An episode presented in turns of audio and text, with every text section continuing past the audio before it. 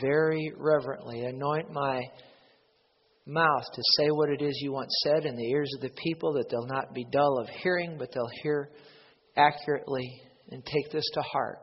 All that would be listening over the internet as well, in Jesus' name. Amen. You can open your Bibles this morning to Hebrews chapter 11, verse 13. Hebrews chapter 11, verse 13. The Bible says these all died in faith. These all died in faith. Talking about some Old Testament characters, the patriarchs, the Old Testament. And notice the ones that the scriptures mentioning, the book of Hebrews is mentioning concerning the Old Testament that they died in faith. That's the way you want to die. You know, the Bible says it's appointed un, unto all of us once to die, and after that, the judgment. And when you die, that's how you want to die, is in faith. Now, we're doing a series on faith versus works, and you need to understand, and I believe I made it crystal clear last week from Scripture that we're saved by God's grace through faith in Jesus Christ apart from good works. And then we noted last week that good works will, however, always accompany true Bible faith. The good works in and of themselves do not save anyone. It's the grace of God, the blood of Jesus, through faith in the Lord Jesus, through his death, burial, and resurrection, apart from any good works that we're saved, that will miss hell, make heaven. But of course, real, true Bible faith will always be accompanied by good works. And uh, having said that, having laid that groundwork last week, what the Holy Spirit wants me to talk about today, titling this message, A Dangerous Place to die. A dangerous place to die. You know, there are people who die with no faith in the Lord Jesus Christ whatsoever. They would be known as sinners. And they die with no faith in Jesus at all. And I think you would agree with me that that certainly, without question, unequivocally, is a most dangerous place to die. Because those folk, when they die, they go to hell. And that is a horrible place. And they'll spend eternity in that horrible place. Dying without faith in the Lord Jesus is a dangerous place to die. But there are, all, there are also some other dangerous places to die. One would be with feigned faith. Now, last week we told you what feigned faith is it's a fake faith, a counterfeit, or a dead faith. It looks like real faith. It has a confession to it, just like real faith does. There's even works that this fake faith has, but it's all fake. It, it, it, it looks like the real thing, but it's not. And there's a lot of people that die with that feigned fake faith, and that's a dangerous place to die. There's also another dangerous place to die, and that's in a backslidden condition. A backslidden condition. I'm talking about somebody now who served God walked with God, but they've backslid. And they're not serving God. They're not attending church regularly. That's a dangerous place to die. There's also another dangerous place to die, and that's people that come to church regularly, serve in the church, pay tithes and give offerings but yet, they have a lifestyle of practicing sin even while they attend church and do good works within and around the church. Yet, a lifestyle of practicing sin. That's a dangerous place to die. I want to deal with people today who walk with God, backslid, or perhaps they're still active in church, or they were active in church, but yet they had a lifestyle of practicing sin. Uh, in Matthew, the seventh chapter, let's turn there. Matthew 7, verse 21. Matthew 7, verse 21, Jesus is speaking, and he says, Not everyone who says to me, Lord, Lord, will enter the kingdom of heaven, but he who does the will of my Father in heaven. Many will say to me in that day, Lord, Lord, have we not prophesied in your name, cast out demons in your name, and done many wonderful works in your name? And then I'll declare to them, I never knew you. Depart from me, you who practice sin. Now, we've read this several times over the last couple of weeks. For some reason, the Holy Spirit has me on these verses. But here you have a people with a feigned faith, a fake faith. It looks like the real thing. Notice they're calling Jesus Lord, declaring Him as Lord, out of their mouths, declaring Him as Lord. And they have good works about Him. Prophesied in His name, cast out demons in His name, done many wonderful works in His name. Yet Jesus says to them, I never knew you. In the day of judgment, these people had already died. And, and, and, and they're proclaiming their case. We called you Lord. We did wonderful works. But he said, I never knew you. Which would indicate to me that they never tapped into the saving power, the saving grace of the Lord Jesus Christ. Though they had a confession, though they had good works about him, but he said, I never knew you. A dangerous place to die. It's interesting that these people proclaimed their good works and the fact that they called Jesus Lord, yet Jesus saw their sinful lifestyle. We must understand there's a difference between good works and sin. I, I, I, want to say that again. These people proclaimed their good works and the fact that they called Jesus Lord, yet Jesus saw their sinful lifestyles. How do you tell when someone, including yourself, has this feigned, this fake faith. How do you tell? Well, it's very simple. The fake faith will call Jesus Lord. The faith, faith, the fake faith will have good works.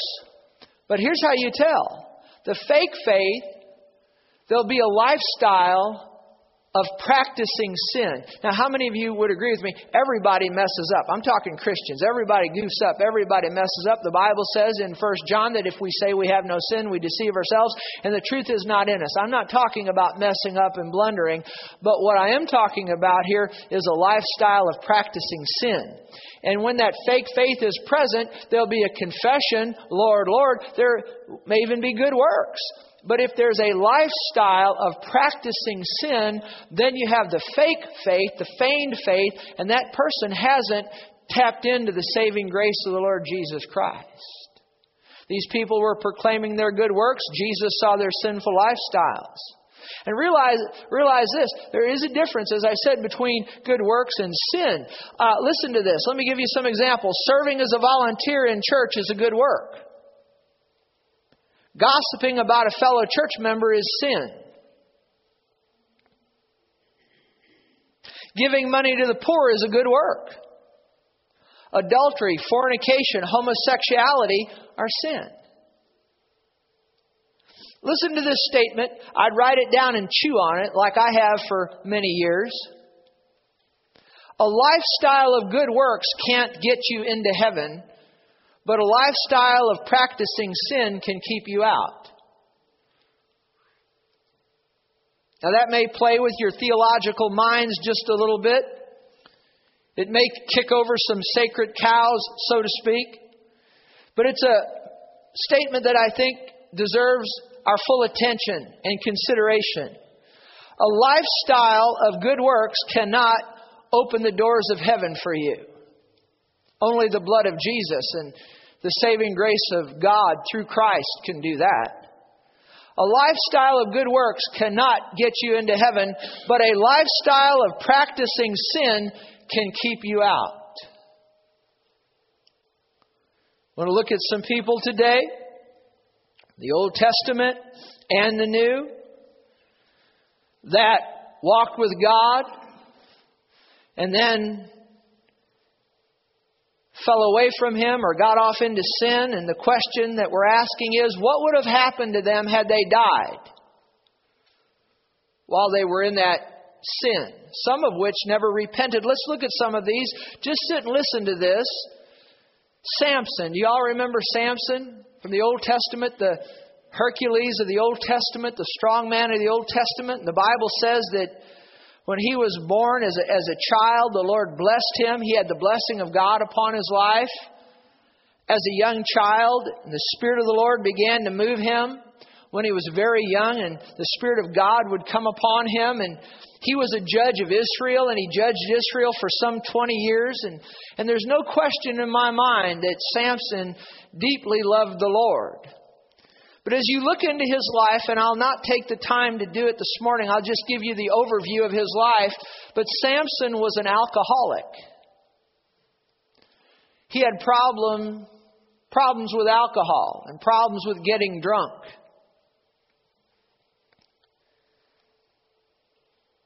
Samson was addicted to sexual sin. And he frequented prostitutes.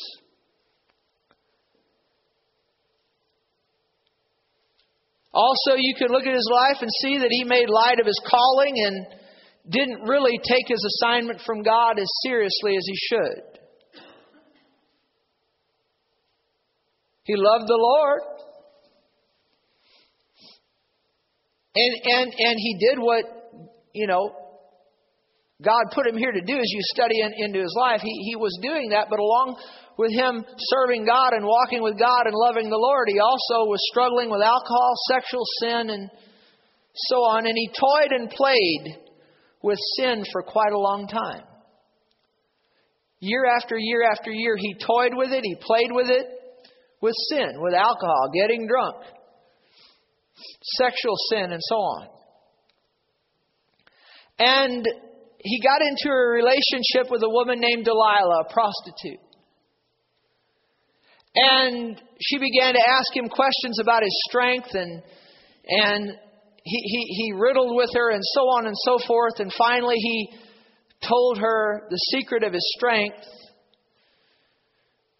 You see, a lot of people think that it was the long hair that made Samson strong, but it wasn't the long hair that made him strong.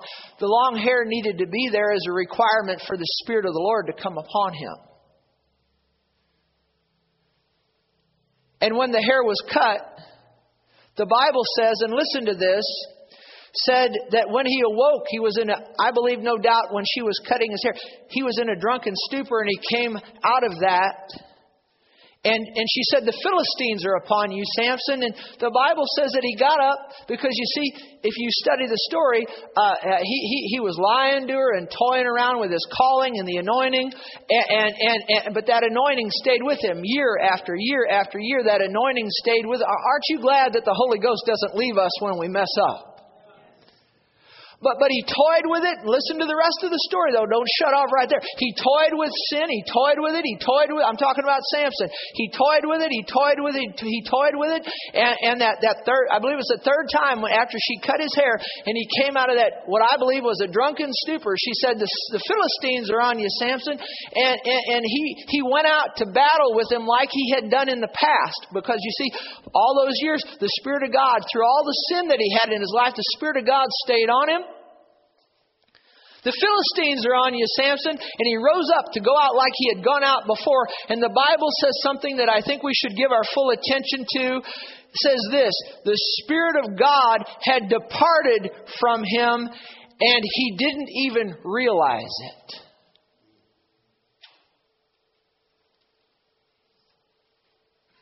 He didn't even realize it, but the Spirit of God departed from him. And he didn't even realize it. And as a result, the enemy came in, the Philistines came in, and they took him captive and they gouged out his eyes. Do y'all remember that? And they put him as a grinder in the devil's prison at the mill. Now, as the story goes, as the story goes, the Bible says that in the process of time, the hair of his head began to grow again after it had been shaven. And we see that the Philistines put him there in that temple and they asked him to perform. They didn't just ask him to perform, they made him perform, and he was up there, and the devil was making sport of this man of God. And Samson said to the young child, said, You know, put my arm on either pillar. Remember that? And he cried out to God and he said, Oh God, let my strength return to me this one more time. Oh, and God's a good God. Samson repented, and the power of God came on him, and he pushed those pillars over. Died young. Not the perfect will of God by any means. Point of this message is, is that Samson, the Spirit of the Lord departed from him, but he repented and the Spirit of the Lord came back on him. He went on and he died one day down the road. Well, actually, not down the road. He died that day. Real, I'd say that day, because the he remember the columns were pushed and the whole temple fell, and the Bible says he killed more Philistines in his death than he did in his life, and Samson died that day. But he repented before he died, didn't he? The Spirit of God came back on him before he died. Is that wonderful? But here's the point, here's the, here's the crux of this message today. What if he had died before he had repented? And all I can tell you after years and years and years of study is what the Spirit of God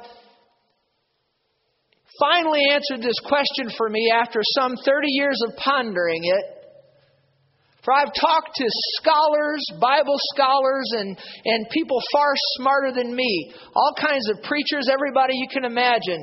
I've asked this question what, what, what, what if somebody that's walked with God, what if they get off and they get into what we would think of as grievous sin? And, and, and what if they died in that state? What would happen to them? Would they go to heaven? Would they go to hell? They, they serve God, they walk with God, but they, they, they, they have this sin in their life that, that, that, that they were caught up in. And, and, and, and and, and, and I've asked people, and, and people that's been in the ministry years and years and years longer than me, and, and I've asked, what would happen to them if they would have died in this condition? Would they go to heaven or would they go to hell? And not one of them's been able to give me an answer.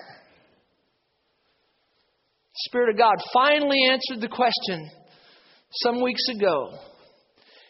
It's not the answer that I even wanted. It's not as precise as I would like, but here is the answer. There's a dangerous place to die. That's what the Spirit of God said to me. There's a dangerous place to die. What would have happened to Samson had he died before he repented? There's a dangerous place to die.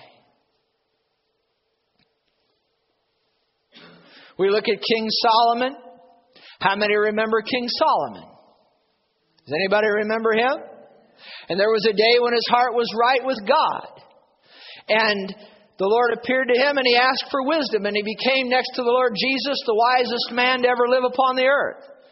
And God used Solomon greatly. He built a temple where the power of God came in so strong after it had been built that the priest could not stand to minister because the power of God, the anointing of God, was so, so mighty in that, in that place.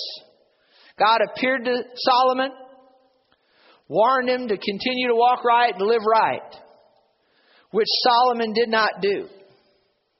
In the process of time, this great king that wrote the Proverbs, is that right? Wisest man next to Jesus that's ever lived.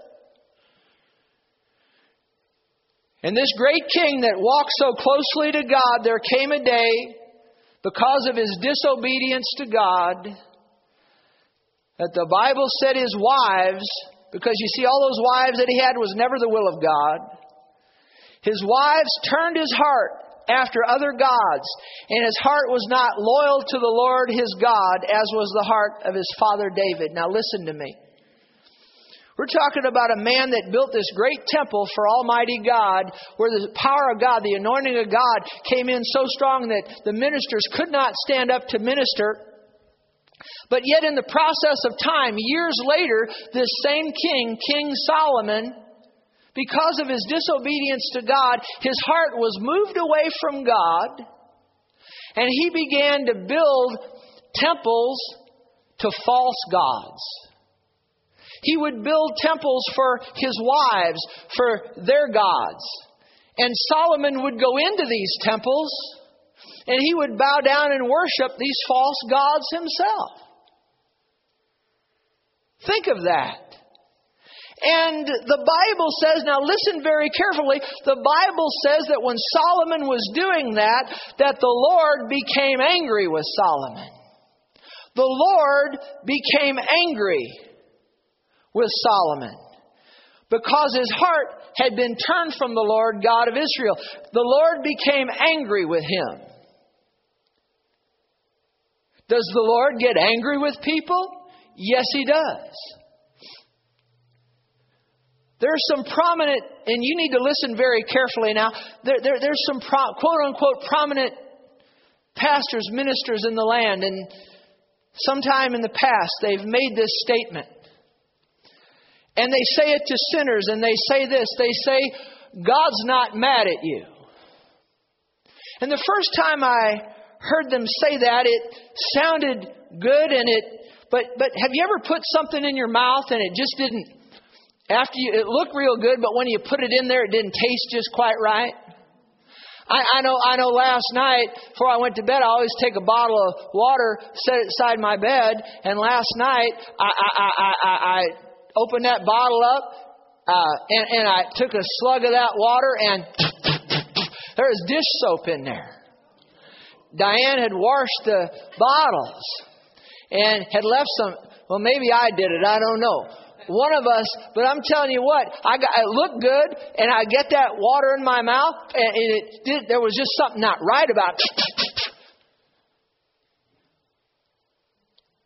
Because we fill our own bottles up, you know, after we drink the water, we fill them up. But they look at sinners and they say, God's not mad at you. And, and they, they have wall to wall people in their churches. They have some of them, I'm, I'm um, exaggerating, exaggerating now, but probably not too much. Some of them have 27 services on Sunday mornings, you know, 18 different campuses. Just, God's not mad at you. Now that sounds good. And they'll say this. They'll say the preacher, the preachers that stand up and, and, and tell sinners and, and, you know that God that God is angry with them and and and and, that, and they paint somebody like me out to be a, a, a, a, a mean old meanie. But to tell a sinner God's not mad at them. When, when you tell a sinner that God's not mad at them, well, if God's not, now listen to this, if God's not mad at them, why do they need to do anything? Why do they need to change? Did you hear what I just said? The statement made to a sinner that God is not mad at them is not in line with the Word of God. When you say God's not mad, God is angry with them. When you tell them that God's not mad at, see, it sounds good and it makes me look like a bad guy. But when you tell a sinner God's not mad at them, you haven't told them the truth. Because see, if God's not mad at them, they don't need to come to a point of reconciliation with the Lord Jesus Christ. If God's not angry with them, then they can just keep living like they're living. And that's what they do.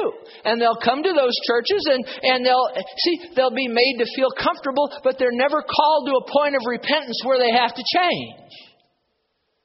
See, the good news, and, those preachers will say, well, the good news is, I got good news for you. God's not mad at you. That's not in line. That, that right there will put people into hell. Did you hear what I just said?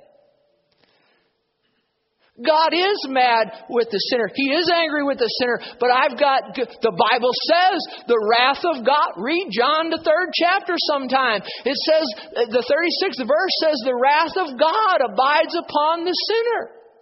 The anger of God abides upon the sinner. You can read the Bible, can't you? John 3:36, why don't we put it on the screen? Some of you are looking at me funny. John 3:36, he who believes in the Son has everlasting everlasting life, and he who does not believe the Son shall not see life, but the what? The what? The what? The wrath of God, that's the anger of God abides on him. That's the, the words of Jesus. That's pretty clear, isn't it? Have you ever heard somebody when they got saved, they said that they felt like a two ton weight fell, fell off their chest. Have you ever heard anybody say that? Well, that's what that that's very real, and that's what that is. When somebody comes to Jesus, the wrath of God re- is removed from them, and it's like a two-ton weight falling off your shoulders. You see, they're not just making that up. That's the truth. I felt the same way when I got saved. It was like a two-ton weight came off my shoulders. What was that? It was the wrath of God being removed. You see, when, when a minister stands up and says that to a sinner, God's not mad at you, basically they're setting that person up for a, a, a one way ticket right into hell. Did you hear what I just said? See, God is angry with the sinner, but I've got good news. See, the good news is, is, is well, that's the good news for you. God's not angry with you. Listen, that's not the good news. The fact of the matter is, the truth of the Word of God is that, that God is angry with the sinner. Here's the good news. The good news is, is that that sinner can repent and come to the Lord Jesus Christ and get saved and the wrath of God, the anger of God be removed. Can anybody say amen? This thing is so subtle. Did you hear what I just said? It's so subtle. Even when I stand up here and preach it to you, there's some of you I know by the Spirit. Boy, that that's, that doesn't sound right. What the pastor's saying that I, God's not angry with the sinner. Well, if God's not angry with the sinner, then why do they need to change? Well, when I mess up as a Christian, God's not angry with. Yes, He is angry with you when you mess up as a Christian and you mess up. Yeah, He is. If He's not angry, angry, then why do we need to repent? See, what the devil is doing is he's working overtime to, to, to get repentance and to get, to get that, to get, remove that element. And if you can remove repentance and get the, because you see, people don't want to change. People don't like to change. I don't want to change. I don't like to change. Do you? If you get ministers standing up there telling people you don't have to change, you just, you, God, you know, He's not mad at you. That's not right. But it looks right. It, but real out say it's counterfeit. See, it looks right. It sounds right. It seems right. But it isn't right. It is dangerous. And it leads people into a, a sinners into a, a, a there's no there's no need for reconciliation then. That's the whole point that Jesus went to the cross because God, there wasn't peace between heaven and earth. God was angry, and so he sent Jesus to the cross. The good news is, is that a sinner can come to Christ and be saved and have the wrath of God removed. Can you say amen? But Solomon, back to him,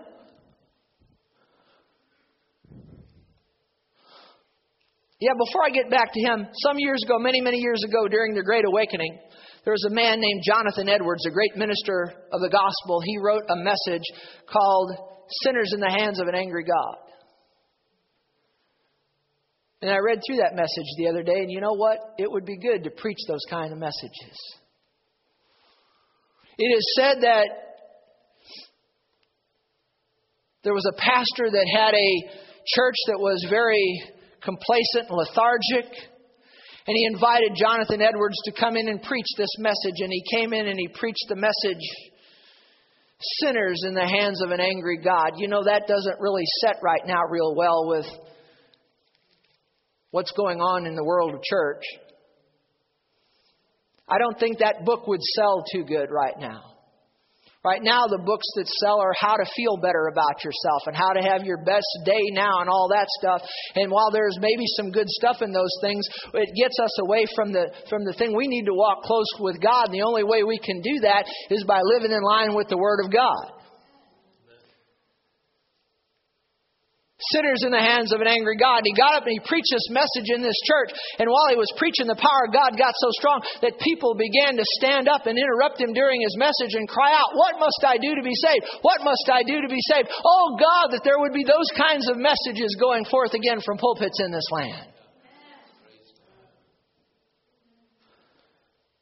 But you cannot stand up there and throw sugar cookies as a preacher to an already diabetic congregation and see anything happen.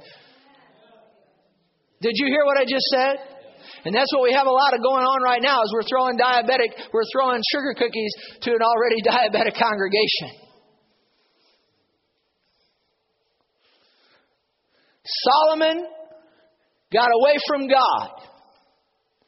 And he would go into these other temples and he would bow down and he would worship gods other than the God of heaven.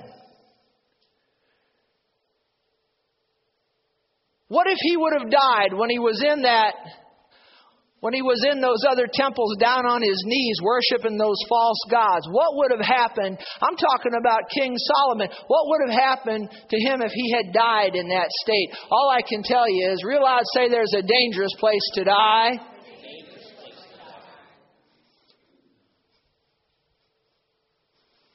Did Solomon repent? You could argue it either way, but I believe if you read the book of Ecclesiastes, basically that book is Solomon writing, and he's basically saying in a nutshell that without God, all is vanity. And I believe you can make argument that when he penned the last verse there, I believe he says, Let us hear the conclusion of the matter, fear God and keep his commandments. I believe that he repented.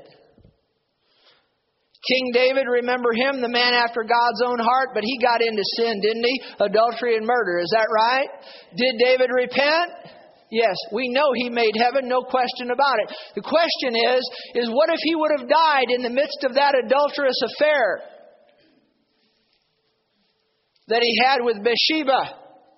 Or what if he would have died before he repented after he set Uriah up to be massacred on the front lines of battle? What would have happened to David if he would have died before he repented? What would have happened to him if he would have died before he repented? All I can tell you is that there's a dangerous place to die. King Saul, remember him? God chose him, though it wasn't God's best for Israel. They wanted a king. God chose Saul, and he chose him when he was humble in his own eyes. And we look at King Saul, and the Spirit of God would come on him, and he would prophesy. But yet, he became prideful and disobedient. And the Bible says that there came a time where the Spirit of the Lord departed from Saul.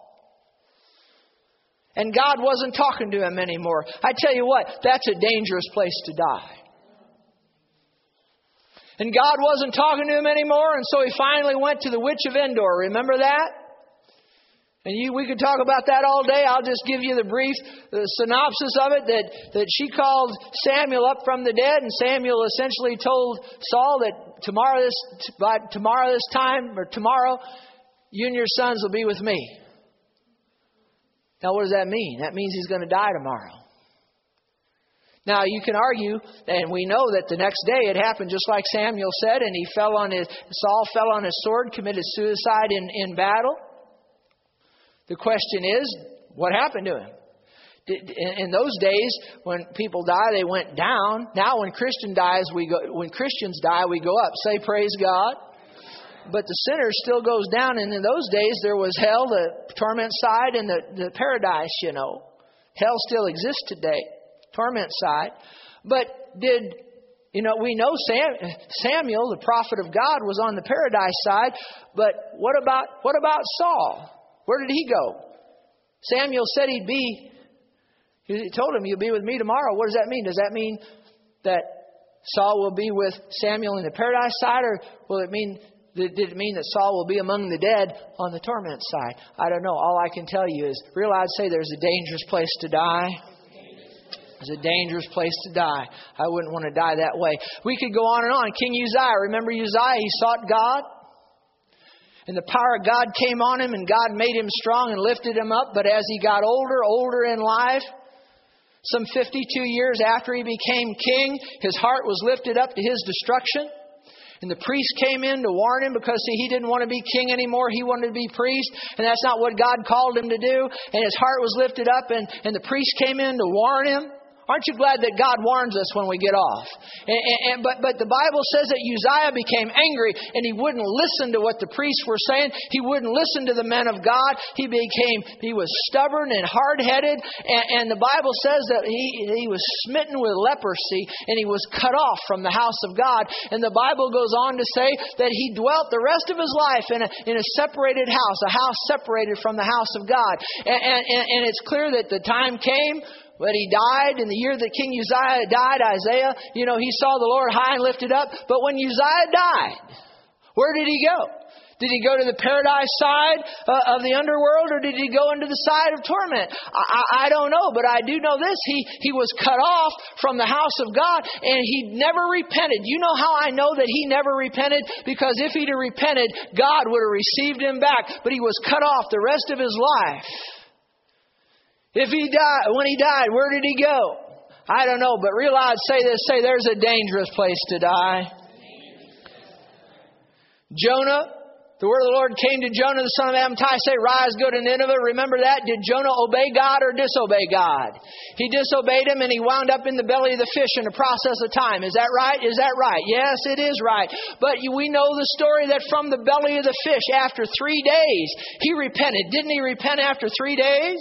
And the fish vomited him out on dry ground and then he went and did what God told him to do. Here's the question. Here's the crux of this whole message. What if Jonah would have died in the belly of the fish before before he repented? Would he have gone to the paradise side or would he have gone to the torment side? Much argument could be made and has been made, but if he had died in the belly of the fish before he repented, all I can tell you is that there's a what? There's a dangerous place to die. Now, thank God he repented. We could talk about Balaam. Remember Balaam? How many remembers him? And there's an argument in Scripture. Was he a prophet of God or was he a soothsayer? Was he a minister of the devil? Was he a prophet of God or was he of the devil? Argue on either side. But I've come to conclude that Balaam was a prophet of God. He gave some of the most accurate prophecies concerning Israel in all the Bible. But he had a problem in his life, and it was greed and money. And, and, and so much so that he told King Balak how to win victory over the children of God, just get them to sin. It all came down to money and his greed and his love for money. You know, you, you know as well as I do, there, there's a lot of television ministry. You can look at it, but I would recommend that you don't. But they're always on there promising you things outside the Word of God. If you'll send in this, if you'll give this, if you'll give that, if you'll give in this offering. And they've got a problem with money. They're no different than uh, uh, Balaam. And a lot of those people, they, they start out, men and women of God, with a, with a powerful calling upon their life and, and anointing upon their life. But I'm telling you, money will do strange things to people. All you have to do to find that out is have a rich relative die sometime. Huh? And you'll see that that person that you thought was your friend will get the dagger out and start stabbing you in the back for a few dollars. Is that right? And, and preachers are no different. There's something about money, something about, about greed. And, and so Balaam had a problem with money.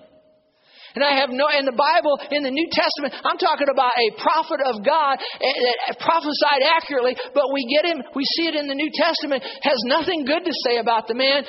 Where did he go? Did he go to hell? I don't know. Could a prophet of God wind up in hell? All I can tell you is what the Holy Ghost told me. There's a what? There's a what? There's a dangerous place to die. Judas. How many remembers Judas? And he walked with them, with Jesus, our Lord and Savior, for some three and a half years, give or take. He walked with the Lord Jesus Christ. Listen to me. Judas walked, listen to me. Judas walked with Jesus. And the Bible says he had part of that ministry. And we know there's no question, there's no Bible scholar that doubts. Jesus said that it would be better that Judas had never been born. And what do we conclude? There's no doubt that where did he go when he died? He went to hell. And he died in a dangerous place. But yet we have Peter. How many remembers Peter? Now, Judas sold Jesus out for 30 pieces of silver. Judas, the Bible says, Judas, that he never did repent. He regretted what he did, but he never repented. Did you know there's a difference between repentance and regret? Regret is just, I'm sorry I got caught. Repentance is like what David did when, when, when, the prophet came in and said, You're the man. What did David do, King David? He, he said, Lord, against you and you only have I sinned. And he repented, and God received him back. Is that right? Judas had a regret. But Peter, do you know what Peter did? Well, he cussed. Yeah, that's bad enough. But you know what he did? He denied the Lord. And he not only denied the Lord once, but how many times did he deny the Lord? Three times. And you would say, well, he's committed the unpardonable sin. But yet we see that Peter went out and he wept bitterly, and did not Jesus receive him back? Now we know that Judas died without repenting. We know he went to hell. But Peter, thank God he repented. But my question to you today is what would have happened to Peter if he would have died before he went out and wept bitterly? What would have happened to him? Uh, there's a what? There's a what? Oh, there's a dangerous place to die. Thank God he repented. He didn't commit the unpardonable sin. What is the unpardonable sin? The Bible says two things very quickly about it. Jesus said blasphemy against the Holy Ghost is the unpardonable sin. And then also you can go to the book of Hebrews and you can see that when a mature Christian and seven out of ten Christians that I've met over the years have not matured much out of babyhood. Baby Christian can't commit the unpardonable sin, but someone that has grown in the things of God and they get to a point where they full, full well knowing what they're doing, turn their back, spit in the Lord Jesus' face, account the blood of the covenant wherewith they were sanctified an unholy thing, and stomp on the blood of Jesus, that person then commits the unpardonable sin. I don't know anybody in here in this room, and I've never met anybody in my life that if the blood of Jesus was up here, that anybody would come up and start stomping on it. But that's the kind of person that commits the, has committed the unpardonable sin. If you're worried that you've committed it, I'm, I'm, I'm satisfied that you haven't. But Peter denied Jesus how many times? Did he repent? But what if he'd have died before he repented? There's a what? Let me go on just a few more moments. There was a young boy Jesus talked about that came to his dad and said, Dad, give me all what's mine. I'm going my way. Remember, he would be known as the prodigal son. In the process of time, he went among harlots and he wound up in a pig pen. Is that right? Now we know the story. He repented, he came to his senses, he repented, he came back. And is God a good God? Now, I'm convinced that this young boy's dad was not pleased with the young boy when he left, but he was looking for him long before he ever showed up coming back. Is that right? The boy was in the pig pen. He came back. And did the father receive him back? Yes, that's a picture of our loving Heavenly Father. But that young boy had to decide to leave the pig pen. Is that right? There's a lot of people that, that sinners that are called into churches, but they're never called out of the pig pen. Boy, that just came out by the Holy Ghost. I tell you what, if we're going to walk with God, we got to come out of the pig pen. Is that right? I said, can you say amen? You don't bring the pig pen into the house of God. The house of God shouldn't look like the world. We don't need to become like the world to win sinners. Let's have the anointing of God. What do you say? But this young boy in the pig pen came to his senses, came back. Father received him back. Here's the question What if the boy would have died while he was in the pig pen out from the father's house? And I realize you can't base doctrine on parables, but I tell you what, this is pretty solid here. When the father himself said, when the son repented, he said to the brother, remember the older brother, you know, he was, yeah, yeah, yeah. But here's the deal. He might have had more problems than the kid that left home, but here's the deal. The father said, My son, he said, Let's rejoice. He's back because he said, My son was dead and is alive again. He was lost and now he's what? Found. By the father's own words, if that young boy would have died in the pig pen, it's a what? There's a what? There's a what? There's a. There's a there's what? There's a dangerous place to die. Backslider. You die in a backslidden condition. You once came to church in the house of God, walk with God, and you slide away and you start back into the world and living in the world and you die in that condition. What's going to happen? You go to heaven or hell? All I can tell you is there's a dangerous place to die. There was a man in the church in Corinth. He was in the church. Corinth was a place of sexual immorality, but Paul made it clear that when you came to Jesus and you came into the church, you come out, the Bible says, come out from among them and be ye separate, say the Lord, and I'll receive you and I'll be a father to you and you'll be my child. Is that right? And when they came out of that place of Corinth, a place of sexual immorality, when they came into the church, they had to lay down their sexual immorality. Did, did you hear that? And there was a man in that church that was in regular attendance in that church. Listen to me now. That was in regular attendance in that church in Corinth. You can read this in 1 Corinthians, the fifth chapter, but, I, uh, but, but just listen, read it later. And he was in that church and he was having sexual relations with his stepmother. That's pretty bad, isn't it? And as you study into that story a little bit further, you'll see that the pastor and the leadership of the church knew about it and they didn't do anything. And they were really prideful about it and puffed up about it, and they didn't do anything about it. And when the Apostle Paul got revelation of it, he rebuked the leadership. And he said, You should be mourning and you should be, be, be taking this seriously. Sin is serious, dear friends. I said, Sin is serious, dear friends. And he said, You should be taking this serious, and you're proud and puffed up. You should be filled with grief and sorrow, and so on and so forth. And he rebuked the leadership. And then he told them to do something that I don't think you'd hear much of in this hour. He said, Deliver that man to Satan for the destruction of his flesh, that his spirit may yet be saved in the day of the Lord Jesus. Now, here we have a man coming to church in regular church attendance, going to church, active in the church, and he's, and, he, and he's in sexual sin. And I've asked this question of so many scholars. Nobody's ever been able to answer me. And I said, What if this man would have died? Because we know this man repented. Say, Praise God. He repented because you read Second Corinthians, see, he repented. And when he repented, the Apostle Paul said, actually, the leadership was being too hard on him then. And then Paul said, Hey, lighten up. He's repented. Let him back in. Do you understand that? But what if this man would have died before he repented. And I've asked this to all kinds of people. Nobody can answer me the question, what do you want to heaven or what do you want to hell? All I can tell you is what the Holy Ghost said to me. There's a what? There's a dangerous place to die. And I'll conclude by telling you the story of Ananias and Sapphira. A couple that attended the church there, and the apostles were in the church a husband and a wife, and they sold a piece of ground. And they had the money from it, and it was all theirs, and God didn't. While it was under their control, it's very clear they, you know, we need to be tithers and givers, you understand that. But they came in, and first Ananias, and then three hours later his wife Sapphira, and they came in, and Peter was there under the anointing of God, and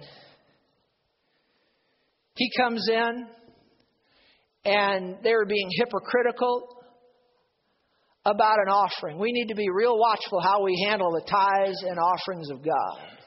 You need to be real watchful how you handle them in approaching the, the, the house of God to release them. And we need to be real careful how we handle them once they've been received. Did you hear what I just said? And he came in, and Peter, word of knowledge, went into operation, and he questioned him about it. And Ananias lied to the man of God under the anointing of God. And Ananias dropped dead in that church service. Three hours later, his wife came in because, see, he dropped dead, and the young boy said the young boys took him out, went out and buried him. And by the time they got back, his wife had come. Peter asked her basically the same question, and she lied just like her husband lied because they were in on it together, conspiring hypocritically. Uh, and he lied, she lied, and she falls dead. Three, three hours later, she falls dead. And the guys get back from burying Ananias. Now they got to go bury his wife. Here's the question. Where did Ananias and Sapphira go? They were church members. They came to church. They attended church. They were apparently tithers, givers to whatever degree. They came with an offering. They were lying about it. They died in church. Where did they go? Did they go to heaven? Did they go to hell? Something I've pondered since I was a young, young boy. I've never been able to get a good solid answer on it, but I can tell you what the Holy Ghost said to me. There's a what? There's a dangerous place to die. Some argue that those who practice sin, I'm closing now. Some argue that those who practice sin were never really saved to begin with. Some argue unconditional eternal security, also known as once saved, always saved. Others argue that we are under grace, so we can live sinful lives and it doesn't really matter. When that was posed to Paul, who penned much of the message on grace, if not all of it, uh, they, they said, Paul, you're just giving people a license to sin. Because what they were saying, they're saying that they, they, they told lies about Paul. And they said that he was getting up and he was saying that, hey, the grace of God is so wonderful that you can go ahead and sin and it'll just make the grace of God more abundant. You know what Paul said to that? He said, real say, God forbid. God forbid. See, the grace of God is not there so that we can sin it up. The grace of God is there so that we can be forgiven and be empowered not to sin. Can anybody say amen? amen. But some argue that we're under grace so we can live sinful lives and it doesn't really matter. God forbid. See, many arguments can be made on the subject of how secure we are with sin in our lives. Many arguments can be made on the subject of how secure we are with sin in our lives, all of which leave us with somewhat vague conclusions. And I've come to decide that God left it vague on purpose.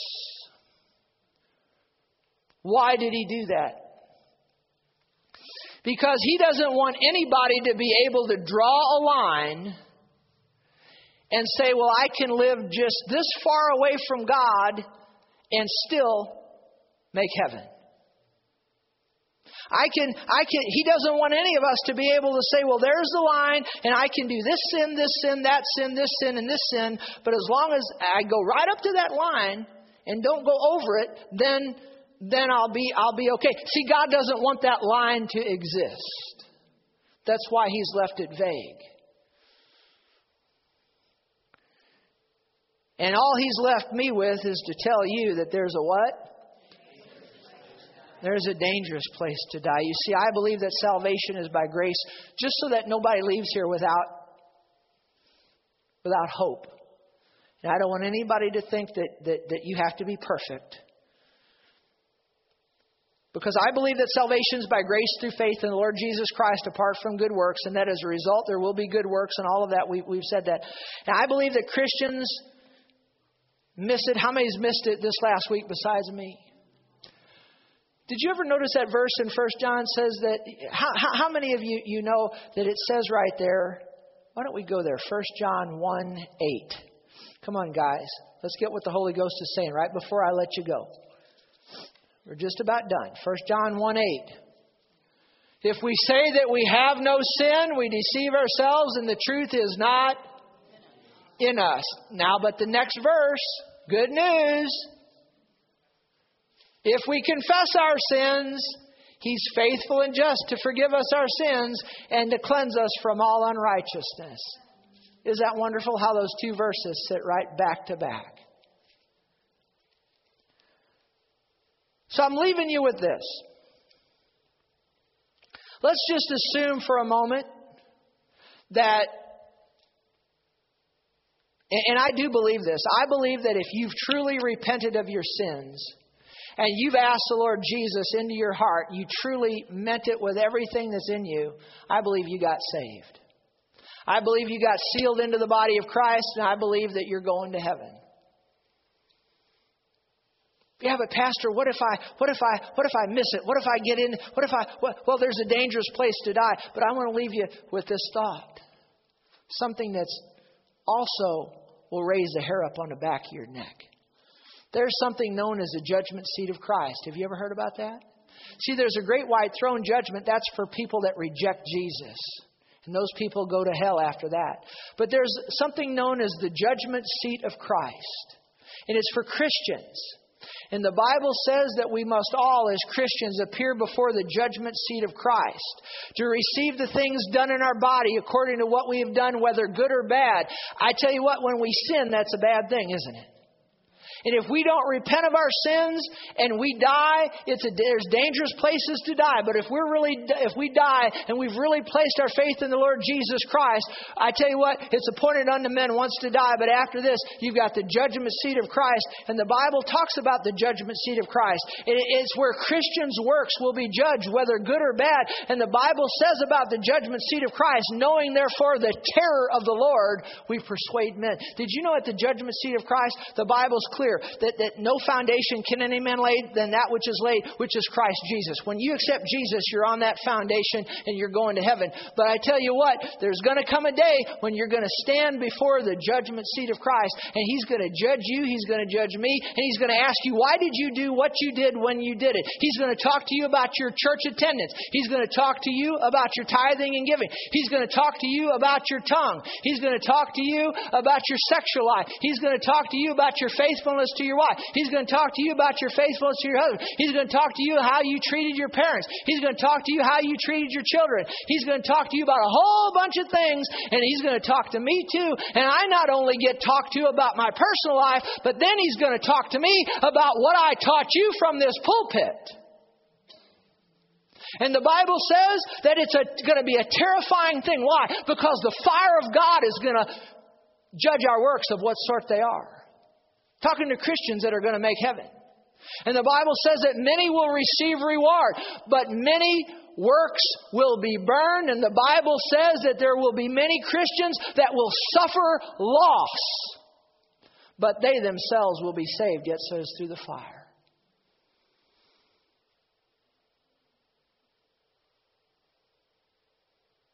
That's why the pulpit down here on earth needs to be full of the fire of God.